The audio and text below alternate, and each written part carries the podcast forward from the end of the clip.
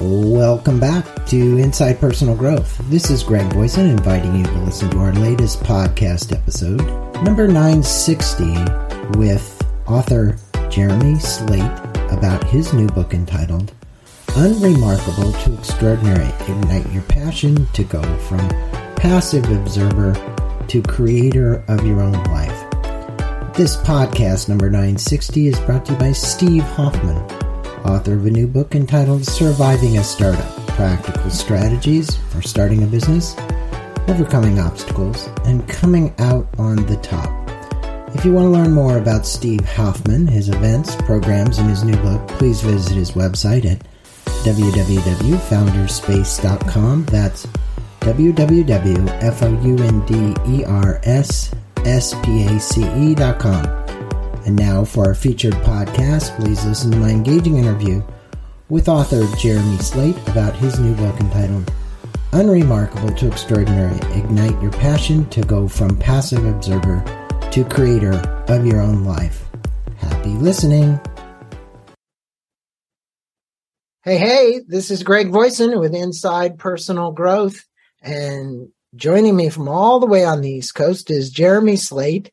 And Jeremy is going to be talking to us about his new book, Unremarkable to Extraordinary. You can find that out on Amazon. We'll have a link to that. Jeremy, good day to you. How you doing? Hey, hey, Craig, I'm doing awesome, man. You'll you'll get a good laugh out of this, by the way. You mentioned opposite coasts. So, um, three hours ago, I walked into my studio because I'm like, all right, I'm ready to talk to Greg, and then I realized it was Pacific time, not Eastern time.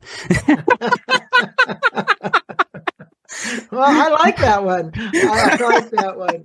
Yeah, I, I, walked in. I'm like, I'm like, oh man, I'm th- I'm three minutes late. Like he's gonna be so upset with me, and then I realized it was 1.30, not ten thirty. well, what what I think my listeners can get out of that story is that you're extremely punctual. and that's a good thing. Well, you know, Jeremy, for my listeners, let me let them know a bit about you, a bit about his book, uh, and really who, who Jeremy is, and then we're going to get into discussing this. Um, but he has a personal website, which is Jeremy Ryan Slate, S-L-A-T-E dot com, where you can learn more about Jeremy. Um, he also has another website called commandyourbrand.com.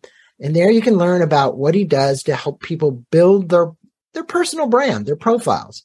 Um, and he does a really good job of it. And he's done in excess of a thousand podcasts. Um, and he is just a, a, man on a mission. He says, Our mission is we help people to change the world and better mankind through the power of podcasting. Um, and my, my listeners know that as well because this podcast benefits the homeless. And all we do is go out. I personally go out and give away money to the homeless to help them get off the street and get them something to eat. Um, so I love the cause and bettering mankind um, is important. Let me let them know a little about you. Jeremy Ryan Slate is the host of Create Your Own Life podcast, which studies the highest performers in the world. He studied literally at Oxford University, as well as holding a master's in early Roman Empire propaganda um, from Seton Hall University. He is named number one podcast to listen to by Inc. magazine in 2019, as well as the top 40 under 40 by Podcast magazine in 2022. Uh, Jeremy and his wife, uh, Brill, co-founded Command Your Brand, a new media public relations agency to help entrepreneurs get their message out by appearing as guests on podcasts. He resides in Stillwater, New Jersey, and is a former competitive power lifter. So he says former, but you know, hey, when you look at his picture up there on the website, it doesn't look like former. It looks like he's still powerlifting. He's still powerlifting.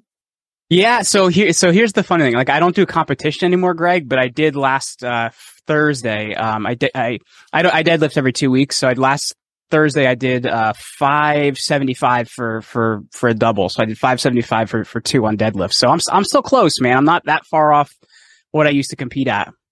Well, I'm gonna I'm gonna refer you to a gentleman who is really big author, sold millions of books, um, and his name's Jim Huling, and he's down in Atlanta, and he's 60, he's about my age, 68, and he power lifts, and he has videos that he puts up on LinkedIn, and he's it, it's amazing for his age what he's power lifting. I think 400 and something. Uh, wow. It, the the guy is crazy good, but I will remind me at the end of this, I'll give you that link. Now, look, sure. this book is really a great book. And you selected great authors, and I was listening to uh, a few of the podcasts that you had done. Um, and these are personalities for what you call extraordinary stories.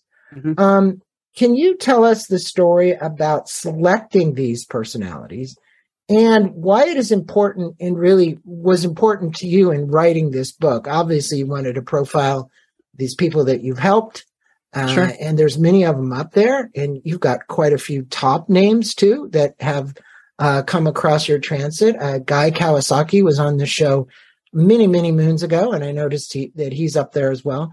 So tell us a little bit about that. It's it's interesting because, and you've probably seen this since you've done so many interviews as well, Greg. Like I find that there's themes that come up again and again and again, and you know it's very consistent the things I see. And, and what ended up happening is there's so many stories I could have chosen. And the reason I chose the ones I did is I felt like the, you know, each chapter carries one main story and then has a bunch of supporting stories that go with it. I, I found that those are the ones that make it the most real to the person reading it because I think it's really important that I, I think a lot of the personal development industry, frankly, it takes advantage of people because there is, you know, you do have to know what you want. You do have to, you know, associate with the right people, but a lot of it is about hard work and it's about consistently hard work for years a lot of times. And I, yeah. I wanted to give people something that was real that they could say, okay, I can see how that person did it. I'm going to apply this in my life based on that. Right. And I, I think there's, there's just too much, you know, like having the right affirmations and stuff like that is important, but that stuff without action is, is not good, right? You're not going to get what you want to get. And that was really what I came down to. I'm like, you know, who took action, who did it at a high level, and what's something applicable to people reading this? Because I don't want people to read this and be like, oh, well, that's great, but I could never do that. I wanted this to be like somebody can see themselves in that position. You know, they see where that person is now, but they could see themselves in the early days of that person's life or experiences of that person's life. And then within that, we found smaller stories within the podcast that, and I, and I don't mean smaller as in the importance of it, but they weren't as, as tight with the main theme, but they supported the main theme. And that was kind of how we selected the um, the extraordinary stories, the smaller stories within chapters as well. I think what's important with anybody listening right now is that if we were in a movie theater, let's say, and I whispered in your ear, um, really what I find is the stories that are most compelling are the ones that get whispered into my ear. Mm-hmm. Um, there are people that I can relate to. There's people that I would want to go to the movie with and share yeah. the movie with, right? Um, and I think what you're doing is you're actually whispering in people's ears um, what they want to hear from people that, in we could call it in this case, are real. These are people mm-hmm. that have have had to struggle, have had challengers. There isn't anybody out there who is a success that literally has been gifted it with a silver spoon in their mouth. Even the people who have silver spoons, there's challenges because I work with them as well right? Mm-hmm. So whether it's psychologically, emotionally, physically, um, all of these various areas of body, mind, health, and spirit that you and I are interested in are part of the makeup of the whole, right? And that's the most important thing. And you know, in Extraordinary Stories, you tell a story of another author named JJ Virgin, and I was listening to hers actually. Um, you know, she became this great health coach. I'm going to just call it a health coach. Yeah. And you mentioned that sometimes in life we can succeed when we really when, when we're really afraid because we're working for something bigger than ourselves. Um, for JJ, that was the life of her son. Can you share that story with the listeners? And for my listeners, you can actually listen to this podcast um, up on uh, Jeremy's podcast, but it's podcast 1003, and we'll put a link to it. It's it's to me, and it's it's interesting because you get you get feedback from readers about the book and things like that. And this is one of the ones that I hear from people the most about. Actually, this story is one that, frankly, I, I hear back from a lot. And for those people that don't know who who JJ Virgin is, she's really one of the top people. You know, not just health coaches, but people that's actually, you know, she is a New York Times bestseller multiple times. She's certified other people in her way of coaching because it's, it's so different in particular. And she kind of hit this point in her life where she was just about ready to kind of take that leap, right? And go from somebody that had been done things well to kind of that next level person. And her son gets hit by a car and it ends up kind of really just shattering everything she thought she was going to have. And she spends his whole time of him recovering in the hospital. So she's had just signed a big book contract. She had just gotten an advance and she's sitting in the hospital finishing this book. And she had to keep herself healthy because if she did, wasn't healthy, then she couldn't see her son and she couldn't write this book. And she had to write the book because the money from the book was going to pay for his medical care. So it was this really, really big situation. And I think one of the things that happens when you look at this is when you're doing something just for yourself, it's easy to say, oh, you know, I can't get up that early or I can't make that goal or I can't hit that target. But when you look at it and it's like, well, my kids are going to suffer or my family is going to suffer or, you know, somebody's life I'm going to change isn't going to be changed. I think it becomes much easier to do that because it's not about you, right? Like you're going to take what's easy when it's about you. You're going to avoid what's uncomfortable when it's about you. But when it's about other people, you just look at it so much differently. So for her, she buckled down. She figured out how to build a studio in this uh, apartment that she was renting because she was about to buy a house and that had fallen through because of this whole situation. And she filmed all the videos. She filmed a, a, a public uh, television show around it to launch this book. But all of these things that she said, you know, she would not have had the courage to do it had she not been doing it for her son. And I think I've seen that in my own life, frankly. You know, my, my mom had a stroke in 2010 and it was, it was one of the hardest single situations that ever hit me in my life. And at that point in time, I was teaching high school and it made me look at a lot of what I'm doing. I'm like, am I going to make the impact I want to make? Am I going to be able to help my family because my dad needs my help now in the way I want to help doing what I'm doing? And the answer was no. I didn't know what the solution was, but I ended up working towards that. And I think sometimes when it becomes bigger than yourself, it makes it easier to get things done, if that makes sense. Well, always when you have a purpose, right? It's yeah. great, greater than yourself. Um, and that purpose usually starts out with curiosity. You know, I've had Steven Kotler on here many times. When you look at these extreme athletes, um, I'm just finishing helping write a book right now called um, The Precipice of Life about mountain climbers. And it's interesting the stories, you know, I've interviewed like 25 of the most fam- famous mountain climbers around. And you said, well, when these events that occurred, like in JJ's case, um, happen, like her son getting hit by the car, you have to take a different course of action. You have to be flexible. You can't be attached to the outcome of what you think that goal is supposed to be, which was to write that book in this particular way or to reach that goal in a particular way. I really like what Marshall Goldsmith always has to say in this book called The Earned Life. You know, on one end, there's regret, and on the other end, there's meaning and purpose. But the reality is, is that journey that we journey as individuals goes the continuum in between. There are mm-hmm. times when we have regret. And, it, and you could easily get down and negative around the fact that, you know, her son got hit by the car and maybe she told the publisher, no, I'm not going to finish the book and it isn't going to happen, but she didn't, right? She stayed the course in a new direction a way that she could get there. And I think you state that whatever age you are in life, uh, now is the perfect time to start. There you were a teacher. You just mentioned yeah. it. And were you going to kind of do the things you wanted to do? What do you believe that now is always the perfect, that now is always the perfect time? Why do you believe that? Because there's a lot of people that are waiting for tomorrow before they start. They're like, okay, something's going to change it's going to change tomorrow. But but there's always a good reason not to when you do that, Greg. Right? Like I remember when I had my first daughter. Like um um she's she's going to be four now. At that point in time, our business was in a different position, and I was not prepared to have a child. But I will tell you, like that was one of the greatest things that happened to me. You know, having having that daughter four years ago, and we have our second two years ago. So I think when you're always saying that it's not the right time, like you're never going to do something, right? It's never going to be perfect. And that's why I think when you're even building a business, I, I, tell people some of the best advice you can actually do is build something alongside what you're already doing. Because I think too often people are like, well, I'm not ready to take the jump yet. I'm not ready to take the jump yet. I'm not ready to take the jump yet. And if you look at it that way, you're always going to not have enough money saved or you're not going to have the right connections or whatever it is. But you need to be creating something that as it grows, you get to a point you have to make a decision.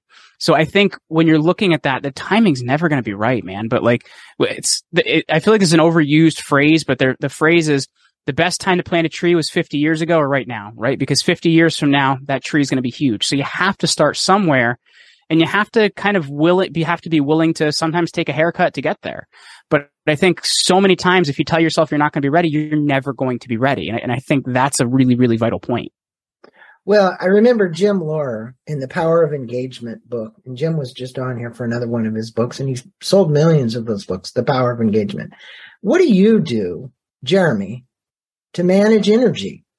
Because the challenge that people have when they're running a sideline is that sometimes it doesn't work because they're bouncing between a couple of things. You said, hey, because I'm not ready to make this shift all at once, I'm going to slide into this.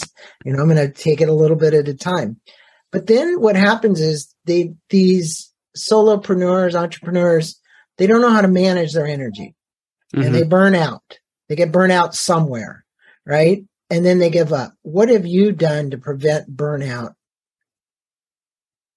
Well, I'm going to I'm going to tell you honestly, Greg, like you know, saying it's perfect is you know, there's no such thing as perfect. I'll, I'll just be honest with you. We know when I started this business in 2016, you know, I was working full time at, another friend's marketing agency building websites. So I was working at that business from, you know, 8.30 in the morning until five o'clock at night and, you know, building the other business eh, on my lunch break and also from, you know, five to midnight every night. So like, I will tell you when you're starting something early, you're going to be putting in a lot more time than you want to be putting in. And energy is going to be a problem. So the thing I've always done since then is I start with fitness first, right? Fitness is a huge component of my life. So I start with the gym first thing in the morning. That's usually 6 in the morning. I start with uh, bulletproof coffee every morning. So I'm getting the right kind of uh, fats for my brain to function correctly. So I'm really trying to make sure I handle myself first before I get in a lot of the other, those things as one part of it. The other part about it is though, once you start seeing some success, the way a lot of entrepreneurs and solopreneurs burn themselves out is they don't figure out how to take those positions or those things they've created and turn them into jobs, right? They haven't figured out how do I hire somebody? How do I make these jobs inhabitable? So what I'm doing is when I'm building something, I'm documenting everything. And that means everything's documented in written form. And since a lot of what I do is on the computer, it's all done in screencasts. So they can also take a look at the video and see what I did in the computer as well. And those two things match up. So every time I hire somebody, they can actually come on board and inhabit a job what I find is so many times a lot of people aren't thinking with that. They think of, okay, when I get to this point, I'll hire somebody. But if you haven't created a job, there's nobody to hold that job, if that makes sense. Right. So to me, I'm always documenting, I'm always making positions and making it easier to hire. And it's that type of a viewpoint that's taken us from me and, and one other person building a company to this year in 2022, we, we have 20 people on our staff, but it's really making jobs that people can inhabit.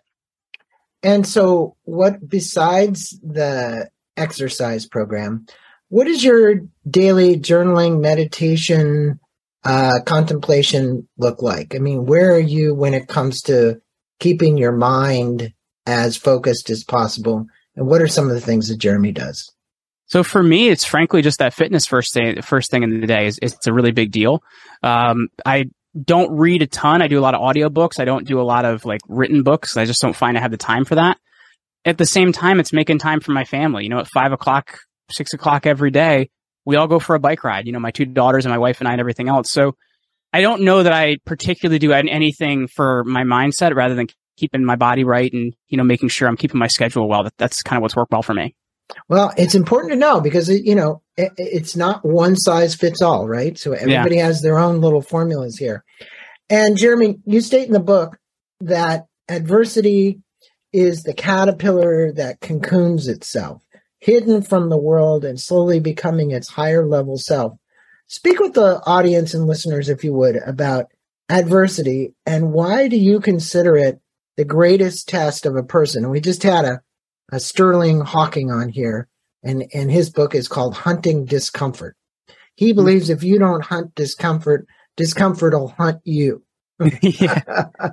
okay. So, what, what, what do you what would you say about adversity? Because I see adversity as discomfort as well.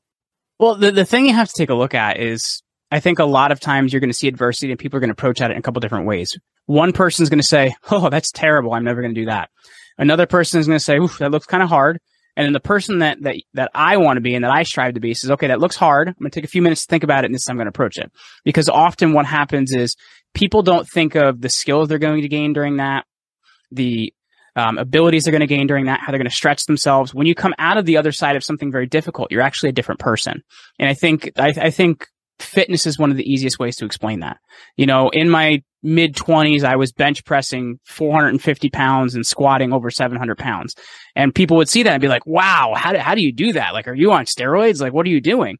And I would say, you know, no, I'm 25 years old and I've been, since I was 17, I would go five pounds a week for 10 years. And I think that's what you have to look at the same way as building adversity. Difficult times build skills they build fortitude and they build you into the person you need to be. So I think often people don't think of the experience of going through something for what you're going to become. They just want to become that thing without the pain. But oftentimes, Greg, there's so much pain involved in becoming that. You have to be willing to confront it. And a lot of people aren't. So regiment. Uh, mm-hmm. Let's talk about that because you know, yeah. look, if you did five pounds every week from the time you were 17 to get to 400 and something pounds, there's a regiment. Yeah. Um, you know, and a lot of people will just they'll back off when it's like oh regiment oh i don't want to do that what did you do within your mind jeremy to understand that the connection between the regiment helped you get closer to achieving the goal or the outcome that you wanted to achieve well one of the things that we start with every year um, is I start with my goals for the year at the beginning of the year. And I think a lot of people, number one, don't do that. I think it's vital. But we also have sub goals within that of the targets we're trying to hit. And if I can reach those smaller targets, that's going to put me mentally in the right position to be able to handle a lot of things. So that's one of the biggest things is I am a maniacal planner, Greg. So I'm always looking for what am I going to take to hit that target? How am I going to get past that target? How many people do I need? What kind of budget do I need? So because of that, I'm really able to you know, work to hit those different, different goals. And because I have waypoints there, I will tell you in my twenties, I didn't have the sub goals to the goal. And that was one of the single most difficult things because you feel like you're never getting anywhere. Right. Um, and that's something being in business with my wife for seven years now was one of the biggest things I got out of it because my wife is somebody that likes to celebrate the wins along the way. Whereas I'm like, you know, this is the big thing I want and I'm not there yet. You know, what the heck? So when you learn to do that, you can actually, number one, you're rewarding yourself so you think better about it. But number two, you can actually see yourself getting closer to the goal. And honestly, that was a huge change for me is seeing sub goals on the way to a goal. Well, look, proximal goal, as they're referred to, and it's been studied by some of the most famous people. I've had people that have universities, professors that have written books on goal planning and goaling. They'll say those proximal goals, proximal, the short term goals that you're attaining are those little wins that you and your wife are actually celebrating together. Mm-hmm. And so important to celebrate those wins along the way toward the goal, because then when you achieve the goal, it has much more meaning for you. Okay. It has much more purpose. And everybody out there today, given COVID and the circumstances we've been in, Jeremy, uh, the great resignation is really around new goals. It's around new things in their life that they want for their life. And you state that nothing in life is given and that it should be take and it shouldn't be taken for granted. Uh, when an opportunity comes, you can't say, I wasn't ready. You need to always be ready for the day that opportunity presents itself because it will. Mm-hmm. What advice would you have for the listeners about grabbing and missing opportunities in life? Because they do float by as well. Opportunities are floating by all the time. so I talk about this in the book, and I think one of the the biggest examples of this for for any football fans out there and life fans out there, I think it's Tom Brady. Um, Tom Brady um, is now a seven-time Super Bowl champion. I think he's like a four-time Super Bowl MVP. He's he's quite arguably the greatest quarterback to ever play in the NFL. And when you look at Tom Brady, yeah, he's six foot four, but he's slow. He doesn't have a big arm, and he doesn't have any of the things you would say like that guy's going to be a great quarterback. So he barely started his senior year of high school. He had to compete for a starting job and only started half the season his his senior year of college at Michigan. Then he gets drafted in the NFL in the sixth round, and he only plays because the quarterback ahead of him, Drew Bledsoe, gets hit by Jets linebacker Mo Lewis and literally almost dies in the field. So he gets to then play because of that, and he gets that job and never relinquishes that job his entire career. Now here's why because Tom Brady watched hours of film, hours of film. He could tell what somebody was going to do before they did it. He knew it was happening before those things happened. He m- practiced better footwork. He practiced better calling. He practiced better time with the wide receivers because if he got all those sub skills well and he was a master at those sub skills, that's actually how you win. Because if you look at a lot of these you know, number one overall picks, a lot of them don't pan out. There's very few that do. And it's because their whole life they've been told they're the best. They have had everything easy. They've never had to practice. They just show up and they have this natural ability. When you get to the NFL, man, like everybody's good. So it's what you have mentally that sets you apart. And that's the difference, right? He showed up every day like, I don't know when my opportunity is going to come, but I'm going to be ready for it. And if you approach anything in your life, you're going to get those times and they may not look like the opportunities you think they're going to look like, but you figure out how to make them into an opportunity. So if you're preparing for your time and when it comes, you know, that's how you can make the most out of it. Yeah, and you know, I, I, relate what you're saying right now to a really interesting story uh, for those out there who have seen Free Solo. Um, basically, he spent 10 years um, charting his course up El Capitan uh, to do that climb without ropes. Okay. And it's most intense. people, most people think that basically, oh, you know, he just did that. No, he knew every foothold. He knew every handhold. He knew everything he had to do to climb El Capitan like that. And I think, you know, as you see him making notes in his little notebook in the, in the uh, Netflix video, uh, it's fascinating um, and you know just crazy. Most people thought he was just out of his mind crazy, but the reality is we're talking about preparation. We're talking about how long it took to prepare to actually do that. Uh, same thing with Brady. Um, you state that life experience and hard work, we were just talking about it, can be some of the best teachers. Couldn't agree with more. Uh, can you share some of the best life experiences and hard work lessons that you've had, and how did it affect your current present life? That's a really great question because I, I, look at it this way, and um, I, I, don't know what your viewpoint is on this, Greg, but I think like the education system now is is a little you know, not really producing people that can actually do something when they graduate. You know, like I look at it and, you know, I have a master's degree in history, which was fun, but it's not really like usable and I don't use it. And I think one of the biggest things missing is, you know, you looked at a lot of trades, there's something called an apprenticeship, right? Where you work under somebody for a period of time, you get some skills, you get some knowledge. And you used to do that in a lot of different careers, you know, 150 years ago, but you don't really do that as much anymore unless you're going to be a plumber or something like that. So I think experience is, is one of the greatest teachers out there. And it's one of the biggest things missing because if you look at the knowledge you get in school is a lot of times missing application. So for me, some of the best things that I've learned how to sell. You know, how to sell is one of the most vital skills you can ever learn. And yeah, you can read every book out there. You can go to every seminar out there, but you only learn by doing it, right? Because you, the number of times you've done it, the better you become at it, the less you think, the less you actually just do it. So to me, how to sell is vital. Um, how to work with other people as like, as a boss. That was not a skill I had early on. So I had to learn how do I listen to people for what they need? How do I manage people for what they want to get out of it? Because I think many times as a boss, we're thinking, okay, this is what I want the company to do, but your employees are going to be excited about that to a point, but they're not going to be excited about it unless you can show it how this affects them. So there's so many skills that I had to learn by experience that you just, you can't learn in school until you're thrown in that position. So I'm, I'm not saying education is a bad thing, but I'm saying one of the biggest things missing is experience and, and really working under somebody that's had experience. It's, you know, all these lessons in life, you know, learning lessons that we take along the way. Um, you know, are you going to go through life or are you going to grow through life? Yep. Are you on the learning line, right? Or are you on the line that's basically you're just coasting, right? And anybody who's on the learning line, continual learners, which is the makeup of 99.9% of all my listeners, because you wouldn't listen to this podcast if you weren't on the learning line. Um, every one of us has taken those and used those small, tiny steps every day uh, to make our life better mm-hmm. and hopefully to make somebody else's life better. Like what you've done for 20 people. You've given them an opportunity uh, to work for you and to work inside of a company and to grow and help other people in the process. That's your mission. Um, and, and I commend you for that because that is a, a great cause um, not that you weren't doing that as a teacher, you were. You know, you were helping students in a classroom, and you. I, I don't know if I was helping that many students in a classroom, man. I barely survived. I, I had soph- I had sophomores in high school, and I was not prepared for that. that was a tough gig for you, I can tell.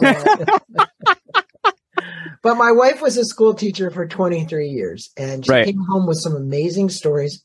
And today, you know, here's a here's a great story. Um, we'll go into a grocery store or someplace and they see her. And they stop and say, Mrs. Voisin, you remember me? And then she'll go, Oh yeah, because she had I don't know how many students over the course of 23 years, but lots of students, right? So, oh yeah, I remember you. What are you doing? Oh, I'm a nurse. Oh, I'm in grad school. I'm studying to be a doctor. You know, and the impact you can make, just the little things that encourage or inspire someone to take that step is important. And, you know, somebody I think who's inspired a lot of people is Thomas Edison. You tell the story about Thomas Edison and the correlation to greatness and humility. Um, can you tell the story and why greatness and humility are great factors for his search for the correct filament in the light bulb? And most of my listeners are know, I don't know if it's 10,000 times, but literally it's however many times he iterated to get to the to the light bulb. It is what it is, but it is a wonderful story and it exemplifies never giving up. Mhm. That's what it exemplifies. Well, it, it's interesting because when you when you look at it, um, he tried ten thousand times to finally get that correct filament in a light bulb because it had to burn in that environment and burn for a long period of time. Like he'd burn, he'd find it and they'd burn and go out, or he'd find and it wouldn't light. So to actually have an incandescent light bulb burn, he had to find out what to do. And they tried and tried and tried. And they said, you know, Mr. Edison, you know, you finally got it on the 10,000th time. Why did, why did you keep doing it? And he said, you know, I haven't found, um, I haven't found 10,000 ways. I found 10,000 ways that didn't work before I found one that works. Right. So there's also value in knowing what doesn't work, right? Because you can't apply that in the future. But it's also having the commitment of figuring out like, I'm going to get this done. I don't care how it's going to get done. Um, so, you know, there's, there's also kind of that interesting competition between, um, you know, Tesla and Edison as well of like, um, you know, Tesla's technology may have been better, but Edison was the shrewder businessman. So at the same time, having the end goal in mind is really important to getting there and being willing to keep showing up every day until you're going to get there as well is, is, is also really important as well. Well, you know, not that long ago, uh, I was reflecting with somebody who actually worked with Steve Jobs. And they said there couldn't have been a man that was more curious than Steve Jobs. Probably one of the most extreme people as relative to curiosity. I always wanted to find out how things worked, how, how to put them together. And I think this, this element of curiosity with inside of Edison, you couldn't do what Edison did if you didn't have a curiosity, a really, really, really strong curiosity, right? Um, and and I think for all of our listeners, they understand this. But you just mentioned something 10 minutes ago about goals. You know, curiosity then leads to a purpose, and then Mhm. purpose is defined by you then saying, I have a goal, and then Yeah. setting interim goals, like you mentioned, the short term goals. And then from the short term goals, achieving something of meaning for yourself. So, you know, if you take this pipeline down the path, most great achievers have followed like a five course path from curiosity all the way to meaningful goals. But you can't just have curiosity and then do nothing with it. You've got to have some kind of goal around it, right? Well, there- there, there's also another point to that too, though, and this is something that you know Steve Jobs and also Thomas Edison have in common, um, and that's the idea of being unreasonable. Um, when somebody's reasonable, they say, "Oh, I couldn't do it because of that," or "I couldn't do it because of that," or "Okay, that's why I couldn't do it." When somebody's unreasonable, they refuse to accept any reason why it can't be done and just see how it can be done. Right. Um, this is this is an Apple Magic Mouse, right? right. Um, and and um, when that product was developed, Steve Jobs said, "This is how I want it done. This is what I want it to look like. This is how I want it to function." And they said, "Steve, we, we can't make that product." And he said, "Okay, so I'm going to lock you guys in this room.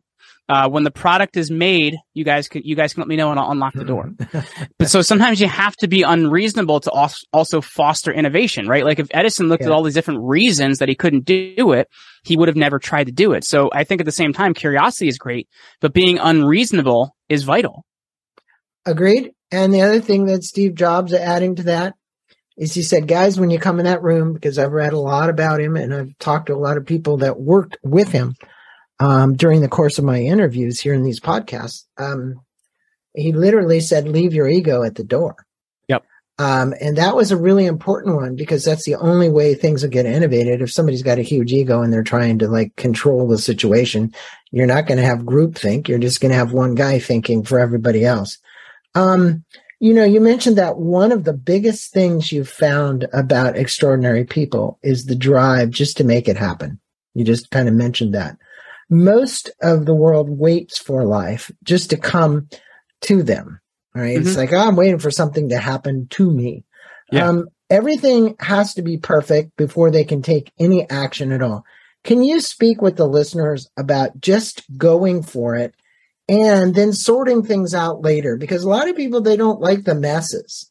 Mm-hmm. You know, it, it gets pretty messy when you just go. Yeah. And you don't actually know because you can't have a knowing about something that's going from I call the invisible to the visible, like the mouse, right? Put you in a room. It's invisible. I don't have the mouse. So I got to draw it and then I got to figure out what goes in it. And then I got to visualize it and then I got to prototype it. And then after I prototype it, I've got to build one or two and then I have to see if it works. And then I got to take it to the market. You know, all of those things, which can be really quite messy. Speak mm-hmm. about it. Well, I, I think the thing that's interesting about that is, is the theme of my podcast is it's called create your own life. And it's called create because I see creation as a process that's active. It's not passive, right? And you were just talking about, you know, like not going out there and getting it, waiting for it to be perfect. And when you're being active in life, you're actively seeking things. You're not waiting for it to happen to you, right? You're not letting, mm-hmm. you know, it's mm-hmm. not a passive thing. So I think number one, that's kind of the mindset you have to have around it is life doesn't happen to you. It happens because of you. And it's an active process you create because there's this whole idea of like, you know, I'm going to go follow my passion and I'll never work a day in my life. And I think that's actually really bad advice. I think um, what you should actually take a look at doing is finding your passion. And finding your passion implies you're going to try a lot of things. You're going to do a lot of different things. There was a a really great um, interview I saw with oh gosh, what is the guy's name that plays Dwight on The Office? Um, oh, I know you're talking about. I, I do. Know. Everyone will know. We know. Okay, yeah, the guy that plays Dwight he's on The, the Office. Nerdy he, guy. He's the yeah, and guy. and he was and he's saying that like you know so many people think about their 20s and they think they have to have it all together out of school. When he goes, you look at it, the 20s is the workshop period. It's when you're figuring it out. It's when you're building skills. It's when you're doing these things. you know, your 30s and 40s, you can have it all figured out and that's fine or work towards it or whatever. So I think you have to understand it's an active process it's doing. You're going to screw up sometimes. You're going to fail sometimes, but you need to look at each one of those things for what am I going to get out of it. And you mentioned as well this, this idea of, you know, never getting started if you never get started, then your competitor has got a product selling. They're already getting feedback on how that product was created. And because of that, they're going to stay ahead of you, right? Like getting something right. out into the market, even if it's not perfect, is going to create a conversation. It's going to create an ability to do something. Yeah. You know, it's, it's, uh, you know, I, I default back to this, you know, how I got started in this podcast 15 years ago, uh, was I used to go to big events where there'd be these great motivational speakers. And my son said, well, why don't you start a podcast interviewing them? And I was like, really? And this was before podcasts were even big. It's like we're talking 15, 16 years ago at this point. Um, I don't even think there was a handful of people doing podcasts back then. but uh, but the reality was is I said, great, you know, and I kind of asked, I'll be honest with you, I said, what's a podcast? You know, because it was in a time period where they just they just weren't known.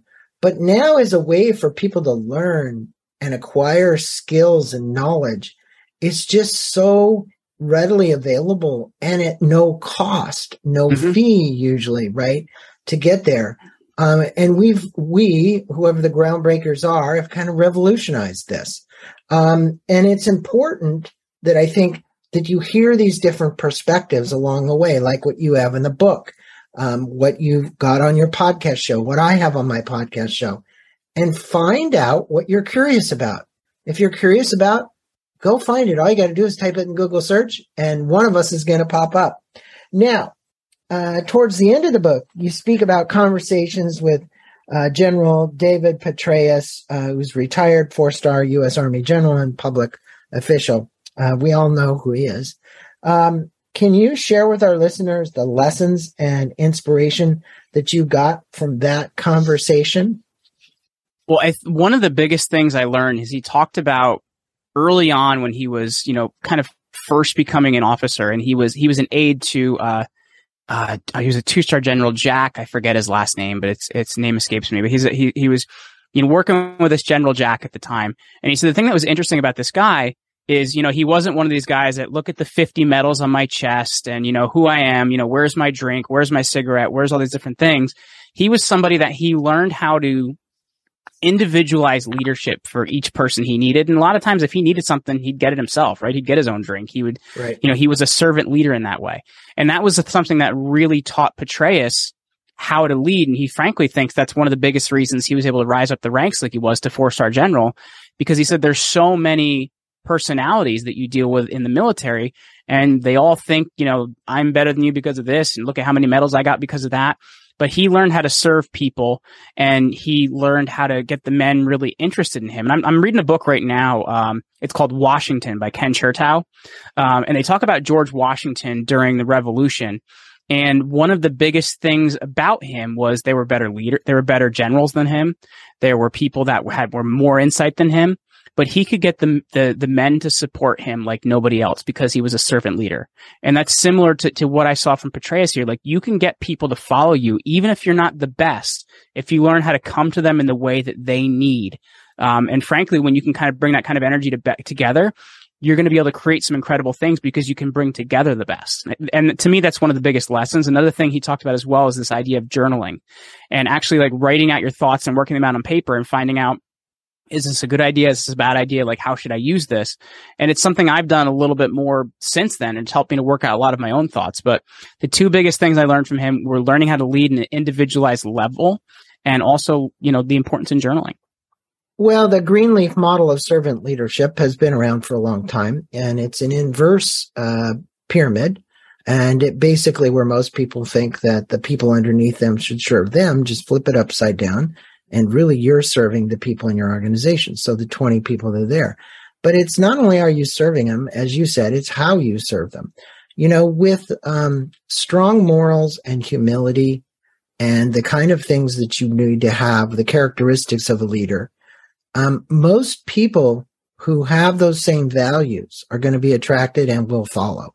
Yep. Um, not only will they follow, they'll make more of a contribution because this is really around contribution all those 20 people that work for you, I think probably emulate and are uh, really honored to kind of work with somebody like you. I can see it that it would be a wonderful place to work. Now, Jeremy, your book is filled with these extraordinary stories. And the stories are a great way for people to learn. And there's takeaways. If you were to leave the listeners with one or two single takeaways, what would you like to have them take away from the book that's actionable that they literally could integrate into their life or take action on today that would make some change in their life positively to affect something that they're trying to reach or get to or grab or whatever that might be. Well, it's it's interesting because I find the simplest changes are actually the biggest ones, right? Like if you can make simple things happen, it leads to bigger things. And and the the the one we spoke about is there's a really great book out there by Cal Newport um, called it. "So Good They Can't Ignore You," and he right. talks about finding something you're good at and continue to get better at it. And you know that's where you become passionate. It's the idea. It's this the same idea of finding your passion versus following your passion. Finding your passion employs your implies you're doing something. So to me, to want to be passionate about something before you've done it, experienced it, worked at it, and gotten good at it, like it's putting the cart before the horse. So if you can figure, if you could, if you're willing to put in the work to find something you're good at and continue to get better at it, you're going to find passion in that. I think that's really important. The other thing as well is realizing that opportunities in life come in different shapes and forms.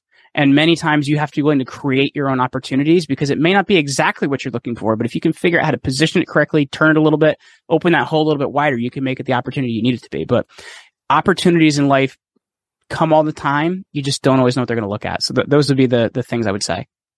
Those are really wonderful takeaways too. And uh, for my listeners, uh, we'll put a link to Jeremy's websites, plural. We'll also put a link to Amazon to Unremarkable to Extraordinary. That's the book itself. Um, The other thing, Jeremy, you know, and just the energy that you carry, it's so important. Uh, the way that people carry themselves. You were talking about sales earlier, and one of the things you should learn how to do is to sell. Um, it's it's persuasive the way that somebody carries energy in of itself, how they enter a room, how they appear on a podcast show, how they literally do these things that get people to want to, hey, take an action.